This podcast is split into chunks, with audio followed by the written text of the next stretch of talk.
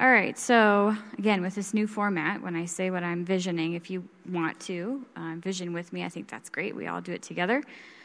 Um, the first is I saw a little boy riding a bike, um, and it, specifically the bike has training wheels on it, and I just see strength in his ankles, like like steel.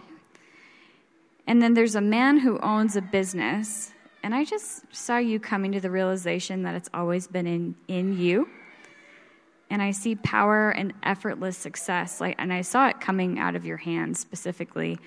And um, I'm, I'm prompted to tell you that there's something that you do that's super nat- not supernatural. It's very natural to you, and you need to follow that that process. Um, there's a woman in an existing marriage, and I just felt you feeling so cherished as you did when you were first married. And this word cherished is specific for you somehow. And then I just um, got the clear image of strong, healthy friendships across across the, the globe. Like I pictured people grabbing each other's hands, almost grabbing on the wrist, like a really firm grip. Um, so strengthening friendships. That's it. Thanks. Thank you. Can we bring up that first slide of the Brick Kids again? I won't spend much time on this, but I've had a lot of people ask me um, in fact, I got to get out of here pretty quick, so I'm going to read you something that uh, Stephen and Susan Melton, the, the local Elks Club, chose Inspire 100 to donate to this year. So we're running out of here and going over there right after this. But uh, if we can just bring that, because a lot of people have been asking, because um, uh, we blew by our 76, the, the original, and there's no limits though, guys. So if somebody hears this six months from now, they will, I talked to Tim, they will make provision to get these kids out of there. There's, there's an unlimited number, so don't feel like we can't, oh, I missed it. So it's available. And the, uh, I found that other picture too. I had shown that before. Just that little kid, like that's, that's their view for generations. They, they're encased in this wall of bricks. So um, uh, I just want to show that because there's so many people that um, have been asking me, oh, did we miss it? No, you, there's no missing. You can, you can do it three months from now, six months from now. There's, a, there's really an unlimited number. They'll go back and, and fund these kids to get into school. So, fair enough. But I wanted to read this. Uh, like I said, Stephen and Susan Melton, they, they nominated Inspire. And um, I forget the stuff we do. But uh, maybe if we bring that next picture up too, I forgot we even did a lot of this stuff. And it really started out with the, God changes everything, but we wanted to take the God part out because of people that weren't religious, etc. But um, this is one of the things we did is when the idea is that if somebody gives X amount every month, whether it's five bucks a month, a hundred, whatever, we don't have to wait. It's not a fundraiser like, oh gosh, we've got this need. So when this came up, and a, friend of ours that uh, uh, reproached us and said, hey, I can go into Burma and they're selling eight-year-old virgins for three thousand. Can you help? We're like, yes, and that's all you guys. So let me read this. I can't say what we do with Inspire. I'm really doing this for the online crowd because there's so many new people every week. Um, he wrote this up, and and uh, I, I, I couldn't have written this better. Really, what Inspire 100 is all about. So here's what he wrote, and, and how the Elks Club nominated the Inspire this year. So it says. Inspire was created to provide one time aid to needy children and their families, both locally and globally. What happens when otherwise hardworking parents or caregivers experience hardships that, with a little assistance, can potentially cascade into serious encounter economic disaster, causing a downward spiral of despair, poverty, and hopelessness for generations. A working single mom, barely making ends meet, experiences a car breakdown, a plumbing leak, job furlough, medical emergency. Where does she turn? What if an opportunity arose in Burma to purchase eight year old virgins who would otherwise be sold as sex traffickers? When, he, when I read this again, I was like, oh, I got to go find this picture. Doesn't that make you melt when you see that, that little girl? And uh, because their parents could not afford to raise them any longer. How can someone help break this cycle of poverty in India where multi generational families are caught up in what is essentially slavery at a brick factory because of the debt they owe to the owner? Breaking the cycle of indentured servitude may be as simple as enrolling a child in school for $130. From then on, the Indian government will subsidize their education. So, assistance may be available from government or non governmental organizations, but the single mother barely getting by may not qualify initially on the scenario concerning the children in Burma not time enough to meet the present opportunity. But what if an organization had the capability to quickly provide aid or relief without burdensome requirements or unnecessary overhead? In 2009, some business people had the idea to inspire other business people who could afford it to give $100 a month to, in order to meet emergency financial needs of less fortunate individuals. Out of that idea, Inspire 100, a 501c3 nonprofit, was created. What if 100 people give $100 a month in their community? That's $10,000 each month to assist deserving individuals who might otherwise fall through the cracks in a local community. Now imagine if 100 people in 100 communities did this monthly. A helping hand, not just a handout. Then funds become available to move quickly, quickly when legitimate opportunities help arise. For many, a tax deductible donation of $100 a month is relatively painless. For others, $10 a month would certainly be in the realm of possibility. A one time donation of 100 would be greatly appreciated, and individuals, individuals who have received assistance from Inspire and Splendid in the past are now starting to give back, and they are now financially able to do so. Isn't that great? I told it's like, wow, Stephen, you're hired. Like, that's, that's great writing, isn't it? Anyway, I was inspired. So that's what Inspire 100 is, all you guys online. And so I just want to say thank you for that because that's really cool. So um, let me share some really awesome testimonies. And a lot of you guys that send in testimonies, whether it's to, to Ashley or myself or whoever, um, there's so many. We just pick one. I, I don't know what you do, but I just pick ones that like move me for some reason. So if I didn't read your testimony, it's not because I don't love you. It's just one I, I forgot. like, so I was like, where did that come in? It came in a Facebook or email or text. Where did this come in? So I found it. But listen to this one. This is uh, this is the one I shared in the, what I wrote in Facebook and email today. So we wanted to share a few testimonies from down under on Bayou in South Louisiana. We prayed for a young girl who was 21 weeks pregnant. Her womb was without fluid, and the doctors were painting a very dire picture. We pictured fluid back to normal and for the baby to be delivered totally healthy. Two weeks later, we received a text saying her fluid is totally normal and the doctors cannot explain it because fluid doesn't come back. Then we got another text in September saying a healthy baby boy was delivered. And then another text in October saying she went to the doctor for her six weeks post delivery checkup. He said in, this, in his 30 plus years of practice, every case of low or no fluids ends the same. The baby dies in the womb or shortly after birth. When he heard that a healthy baby boy was delivered, he called 10 other OBGYNs who he knew, and none of them, they cap all this, none of them had ever had a case where a healthy baby was delivered. Pretty impressive, right? He said, Ma'am, I've seen things over my 30 plus years in practice where I'd say, Yeah, we just saw a miracle, but I've never seen anything as great as this in my lifetime. None of the doctors I called to discuss this with have seen this either. This is the greatest miracle I've ever seen. Isn't that cool? And all they did was the simplicity of Christ. You know what? Christ is the wisdom and power of God, it's the anointing within us. That's God. And they simply saw it how they wanted it to be and expected it to be. Isn't that easy? Save you a lot of Bible school. Um, uh, let's see. Oh, this is cool too, and then I'll, I'll do the last one. So, hey, Mike and Barb, just wanted to spread some joy in learning about quantum faith and how it changes lives. Oh, can we put the shoes up, the picture of the shoes? this is a funny one. I love this. This is golden. So if you can't figure out what that is, that's two running shoes on a treadmill. All right? So this is from my friends Brant and Laura Colston up in the Coeur d'Alene, Idaho area. It says, Mike, just wanted to spread some joy in learning about quantum faith. Two weeks ago, I was running on my treadmill, feeling great, and I decided to increase my speed and mileage. After I got off the treadmill, my lower back and legs felt strange. Two hours later, I felt like I had been punched in the lower back. The first week, I kept speaking to my body about having a healthy body and moving without pain. Finally, I, went to the doctor because it wasn't going away, and I told, he told me I had a herniated disc in my back. Later that day, I was talking to Brant and expressing frustration because one, I was still in pain. Two, I felt like a failure because the pain hadn't gone away. And I hadn't been running for two or three weeks, and I didn't want to lose ground with the running and weight loss. Now, here's the really cool, super thing. Unbeknownst to me, Brant, my husband, had put my running shoes on the treadmill, and he looked at them every day, saw me running and being active. It's like, that is brilliant right there. So he could see his wife running on this treadmill. It's interesting that the same day he put those on my treadmill was the day I started moving and walking without pain. Unbeknownst to me, I didn't know he had put those there.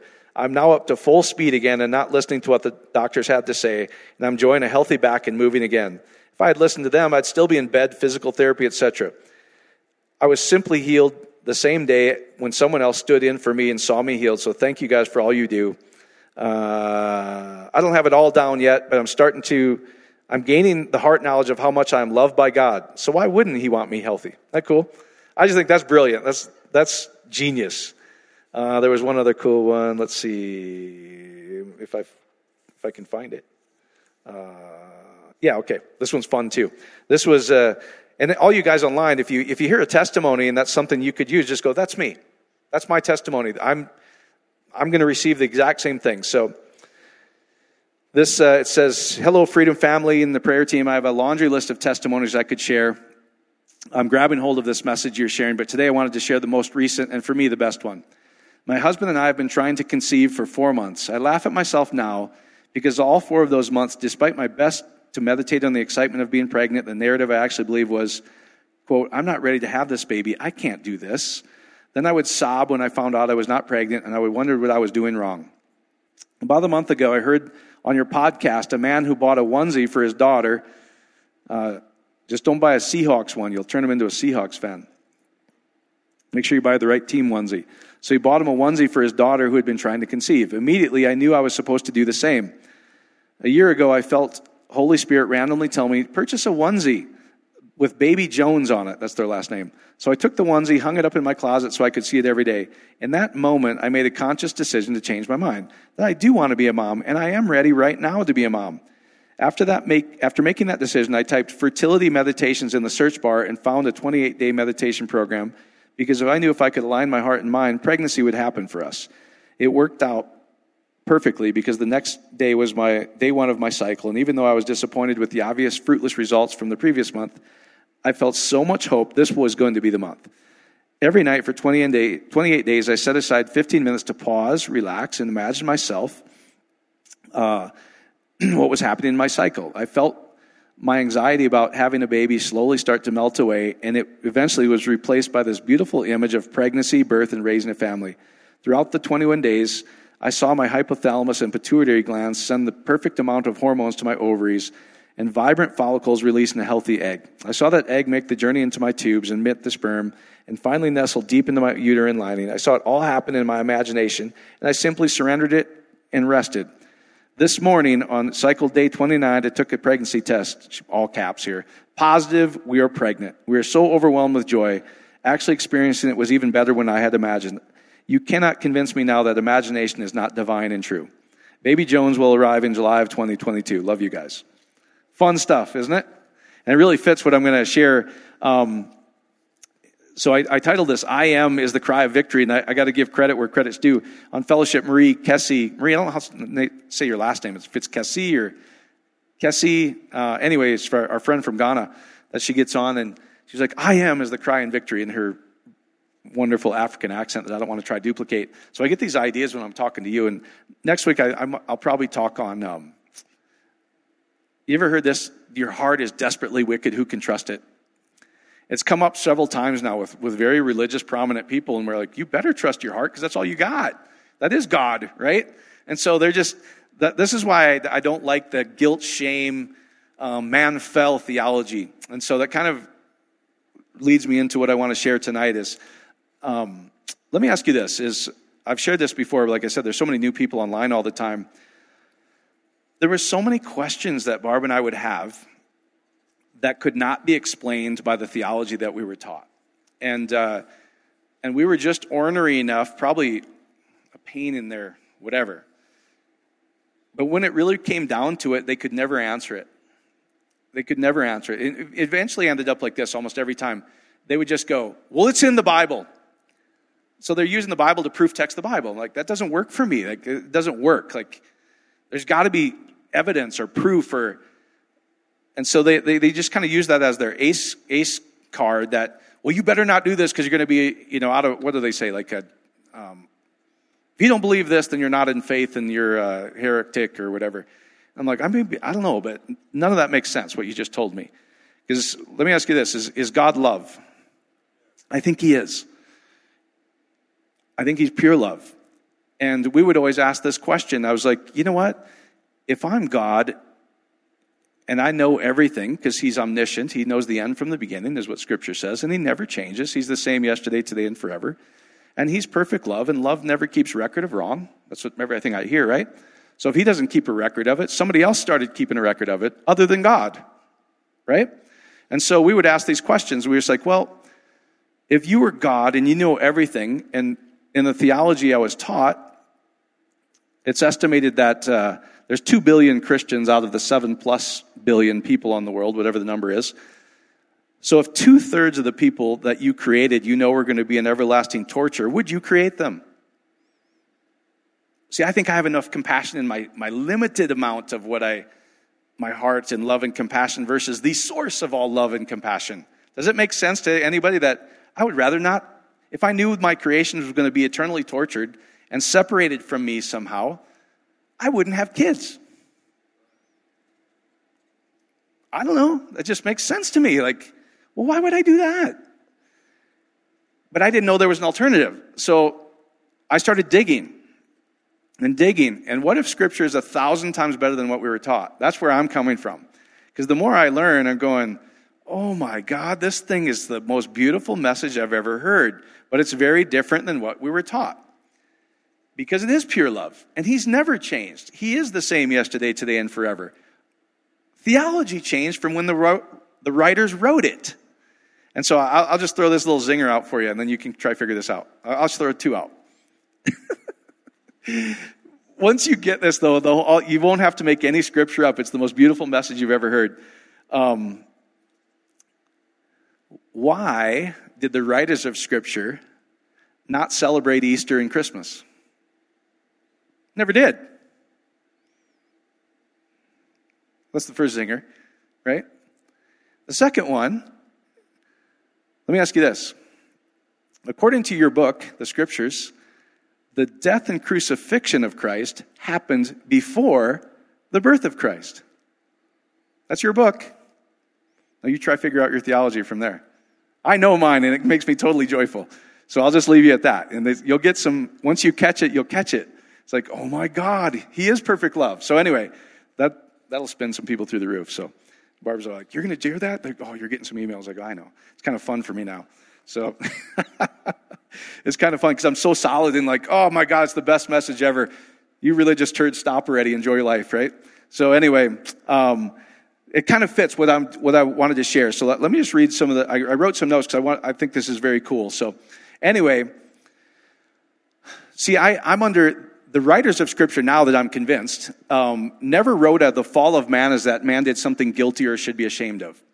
Again, that, that doesn't make any sense. I, I, create this beautiful creation. You know, in, in the book of Genesis says everything's created and everything's good. But then you, you women, it's your fault. Stop running around naked and listening to snakes.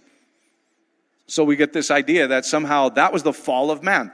I, I reject that 100% now. I think it was God's divine plan when I understand it now.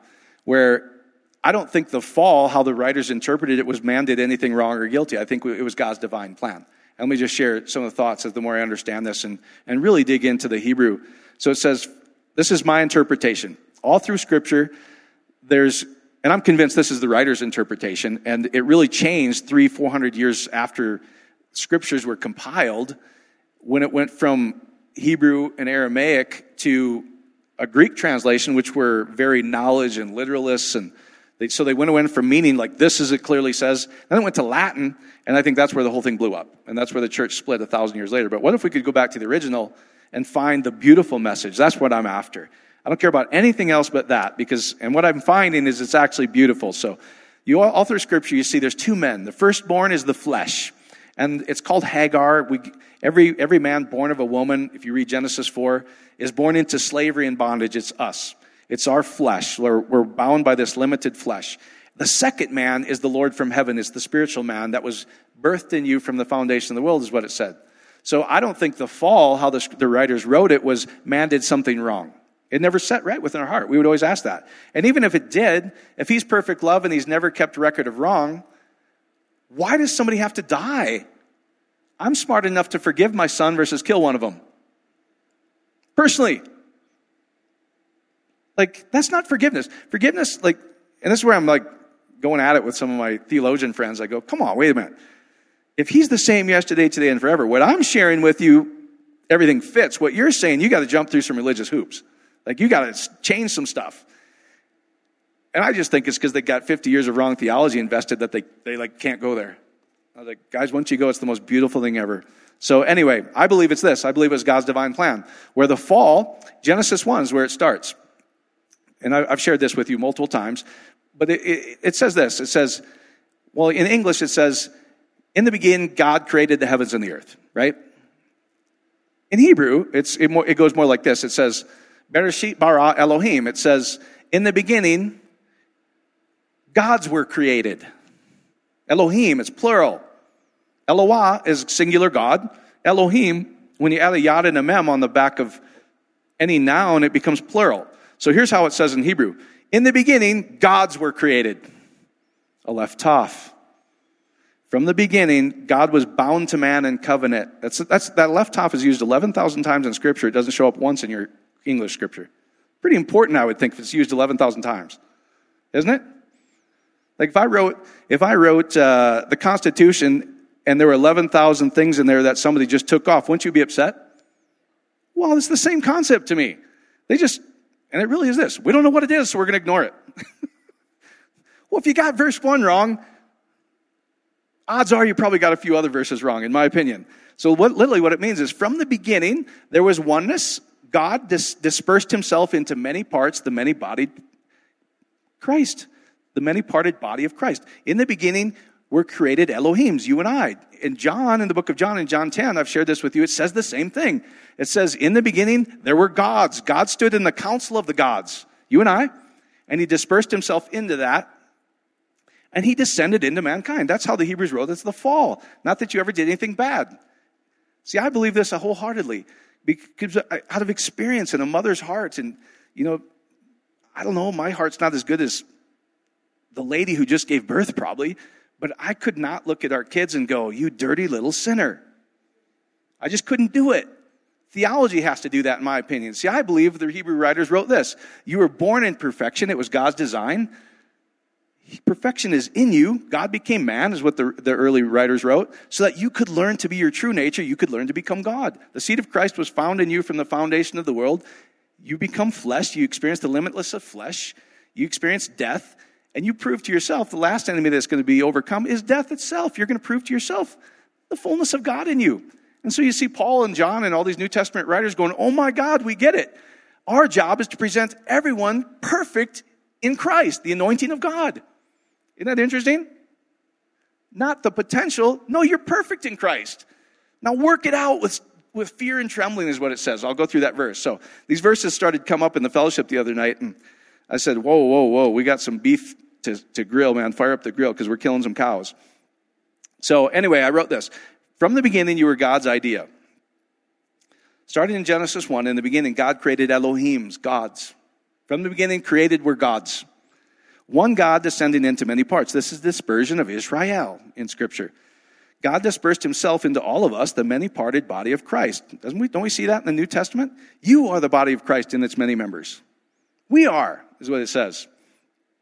The writers of Scripture did not see the fall as man guilty of something, they saw it as God's divine plan.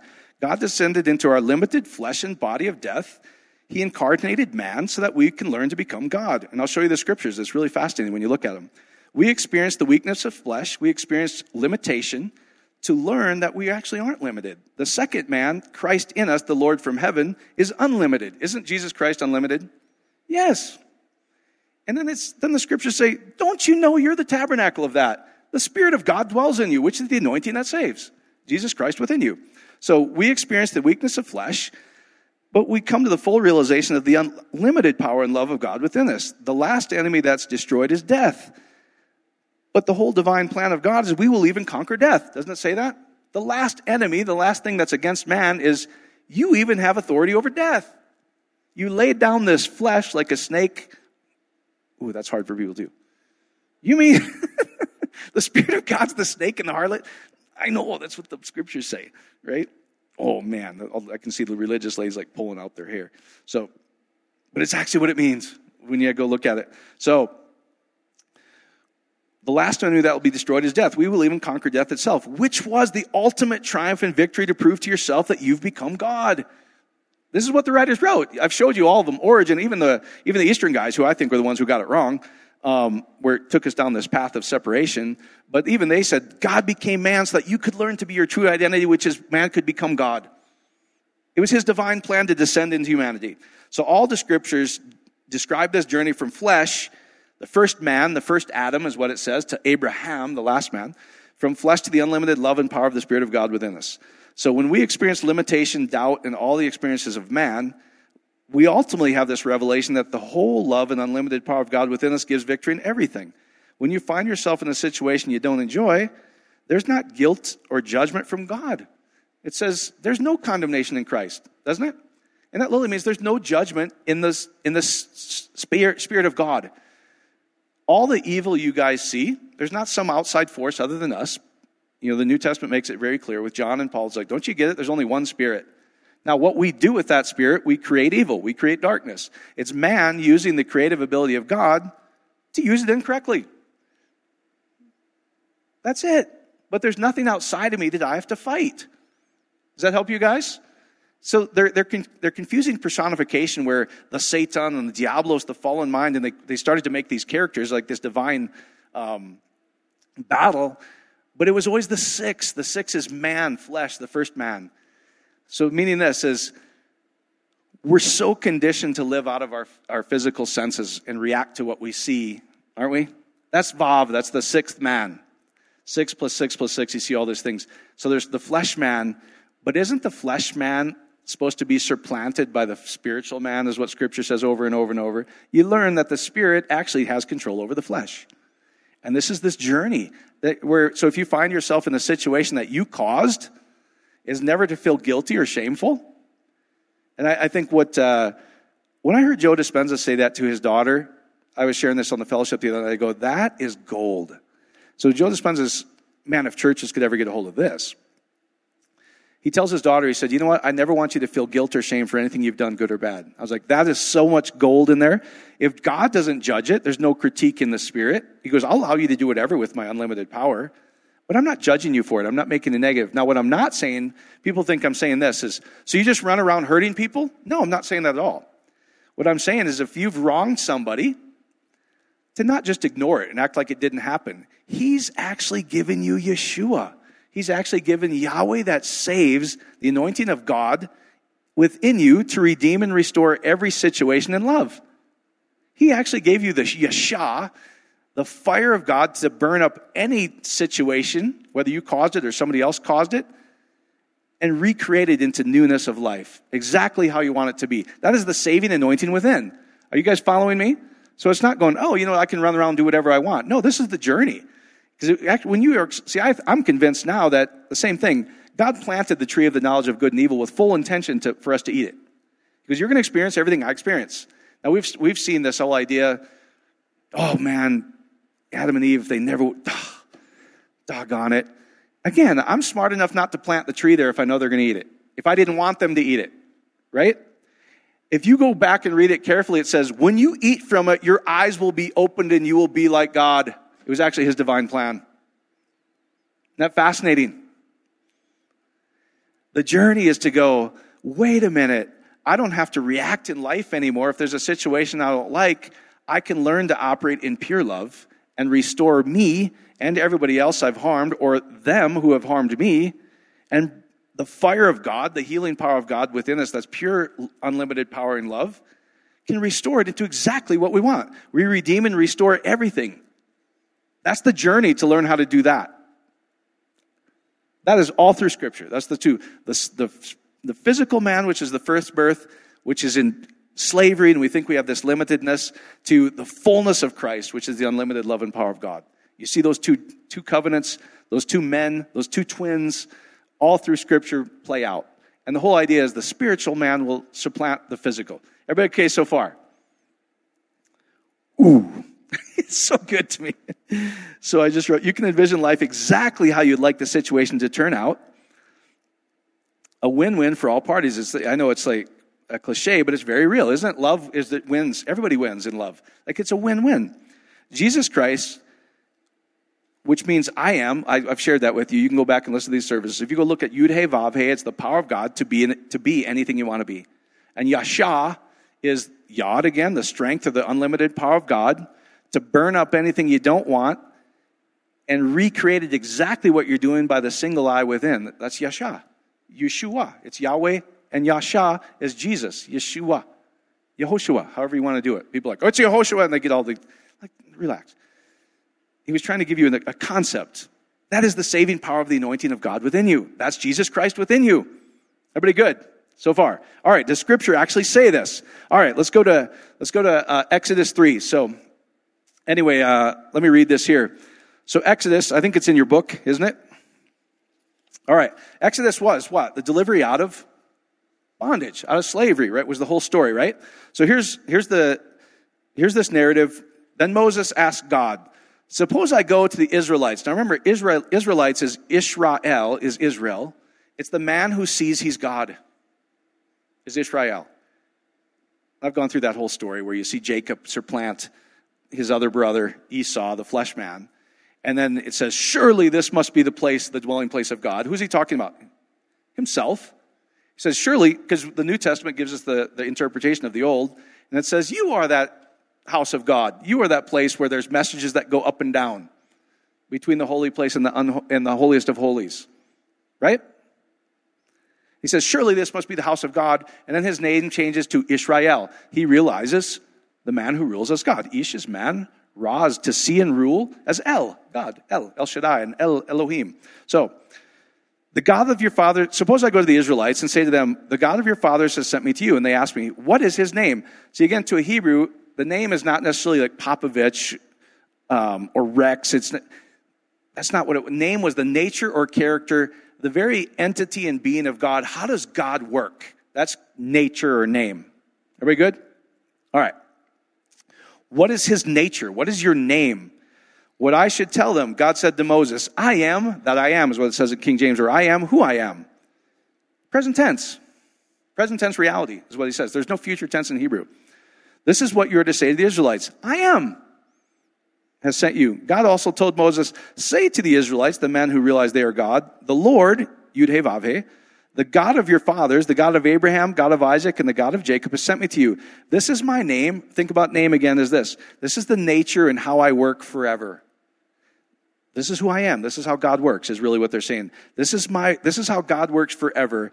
And this is how I will be remembered in every generation that comes. This is never going to change, is what he said. This is how God works. He's the same yesterday, today, and forever. And how he works is he gives you his unlimited power in the spirit. And what you do with it is up to you. Now, the law of that is what it says that law of seed time and harvest shall not fail, that I am that I am, does not supersede the promise. Oh, there's so much going on in there.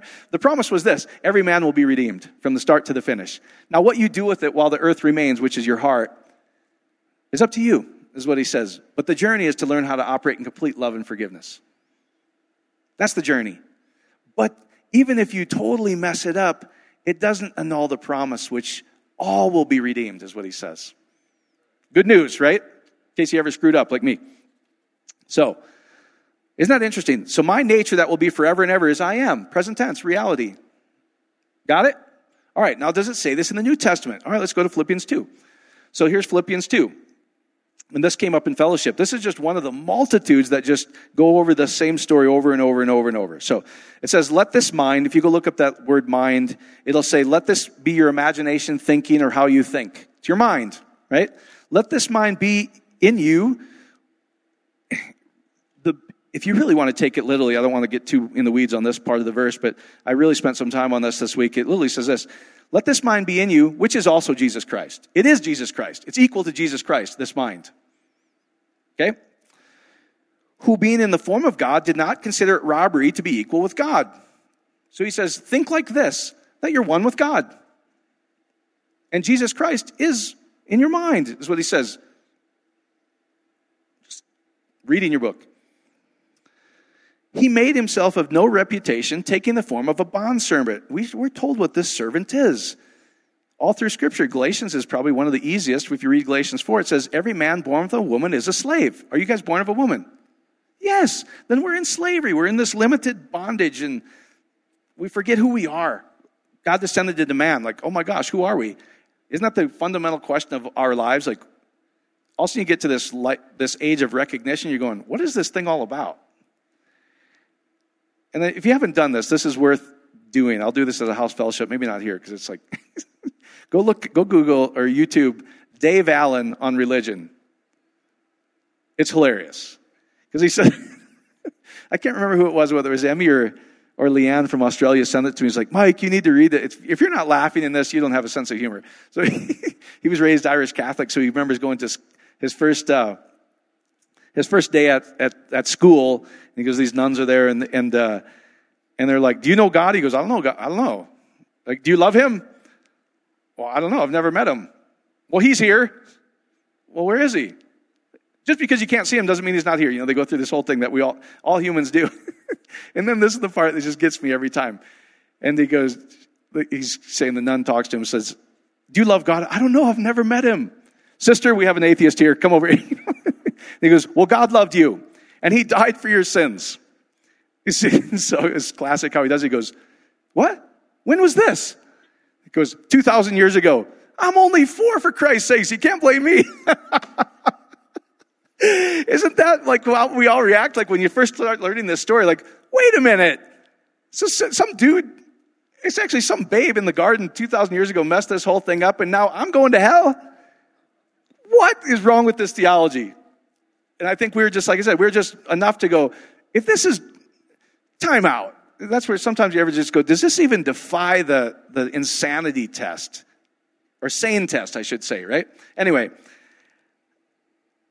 I think it's all uh, way better than what we're taught, like I said. So it says, Who being the form of God did not consider it robbery to be equal with God. And he says, Have this mind that you're co equals. Isn't that what it says? He made himself of no reputation, taking the form of a bondservant, which is you and I. Galatians tells that. Every man born of a woman is a slave. We're limited in this flesh. We have to learn that this flesh is limited, but the spirit within us is unlimited. It's literally the power of God. So he humbled himself and became obedient to the point of death, even the death of the cross. Mm. You want to know what the cross is to the Hebrew? The upright wooden stake. You know what that is? Man. He, and at, the Toph, the last letter of the Hebrew alphabet is to be bound and attached forever, which is Aleph Toph, the very center of Genesis 1. In the beginning, God created Elohim's, one God of many parts. He descended into mankind. He fell and descended into mankind and attached himself to this body of death. That was the crucifixion to them. Ooh, that's so good when you get it.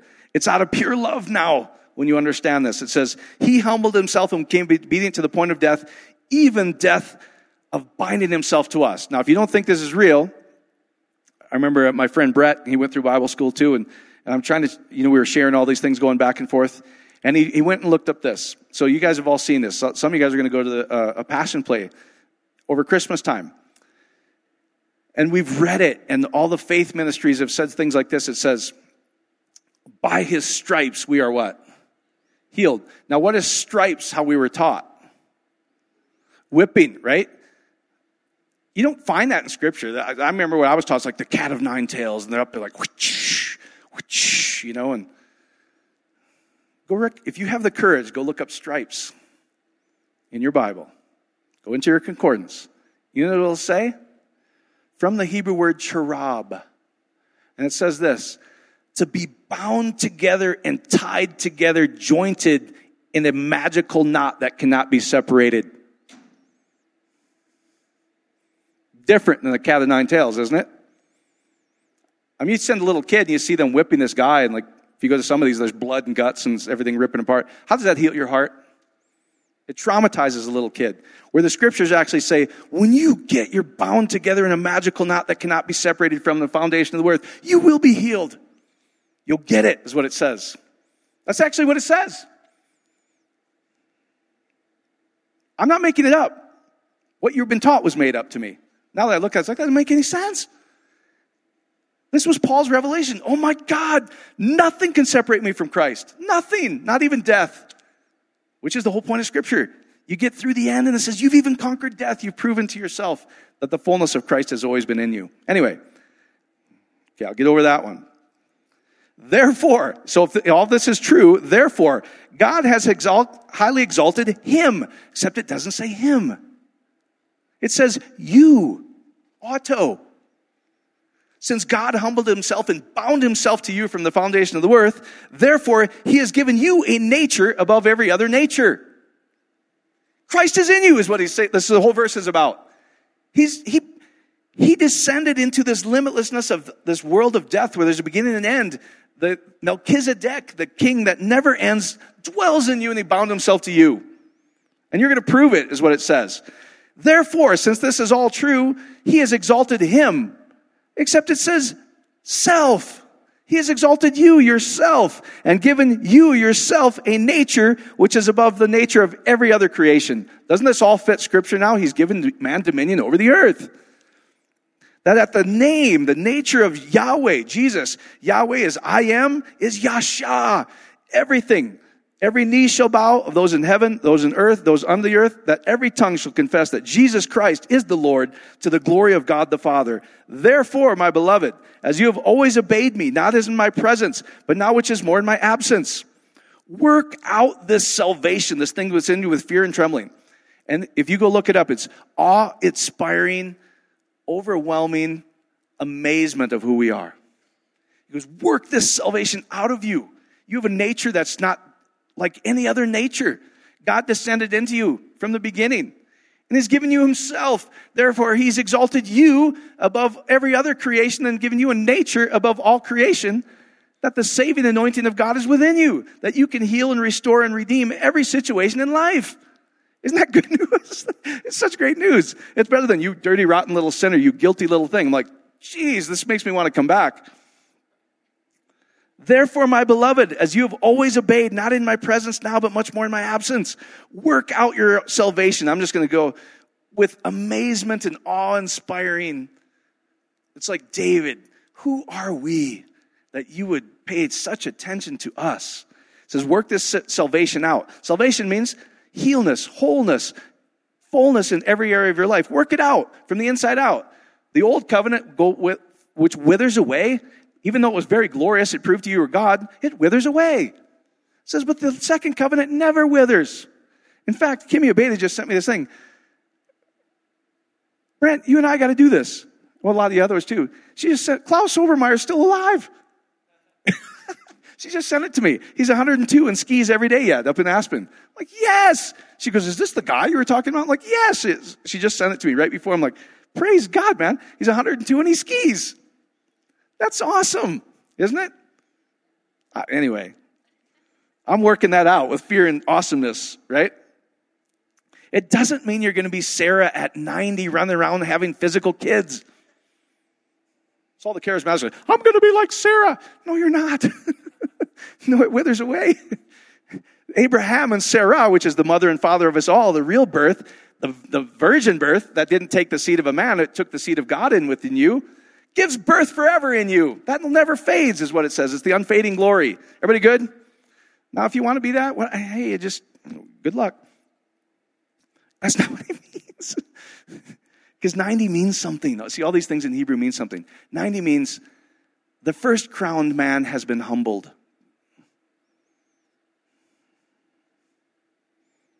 Get it? The first part of you has been humbled. Doesn't work anymore. The second part of you will always work. That's really what it means in the Hebrew imagery. I'm Sarah. No, that's not it, guys. So, oh boy. Like I said, we got some steaks to grill tonight. All right, then you'll find this.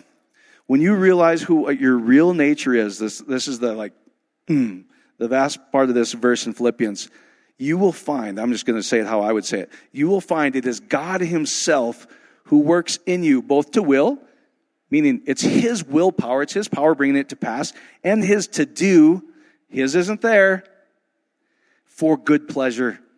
This has been given to you for good pleasure. You've given a nature of every other nature that at, at the nature of Yeshua, the saving anointing of Jesus Christ within you, everything is what it says. He leaves nothing out.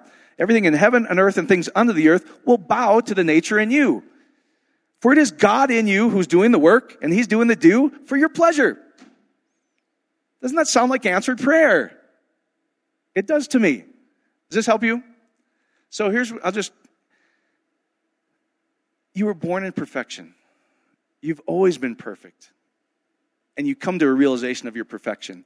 That's what John and Paul and all the New Testament was like, oh my gosh, from the foundation of the world, the seed of Christ has been in man. And that seed is the promise of God that it'll rise up and grow. No matter what you do here, you'll ultimately be redeemed. But while you're here, you have a nature above every nature that everything bows to. Now go redeem, restore in perfect love and power any situation. That's Jesus Christ within you, the saving anointing within you. So I'll just leave you with that testimony again because it's really cool. So if there's anything in your life that you don't enjoy anymore, you have this saving anointing of Jesus within you, is what it says. You have a nature within you that everything bows to, according to Paul, right? And it's not even going to be your willpower. So you can't even do this wrong because you're going to find that it's God's willpower and His doing to do for your good pleasure. Does everybody else see that? It's like so clear once you get it. It's like, gosh, this is the same story again over and over and over. So is this. It's like the testimony like, you know what? This young lady's 21 weeks pregnant. There's no fluid in my womb. And the doctor said in their 30 plus years that no baby's ever survived. Okay. Jesus Christ is within you. And Jesus Christ is defined by Paul as the wisdom and the power of God. It's literally what you do up here in the holiest of holies.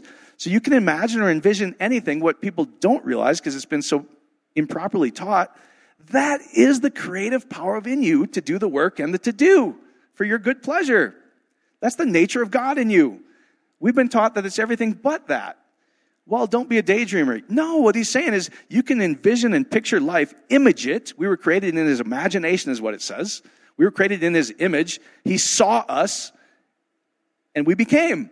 From the beginning, is what it says. And he goes, I've given you that nature.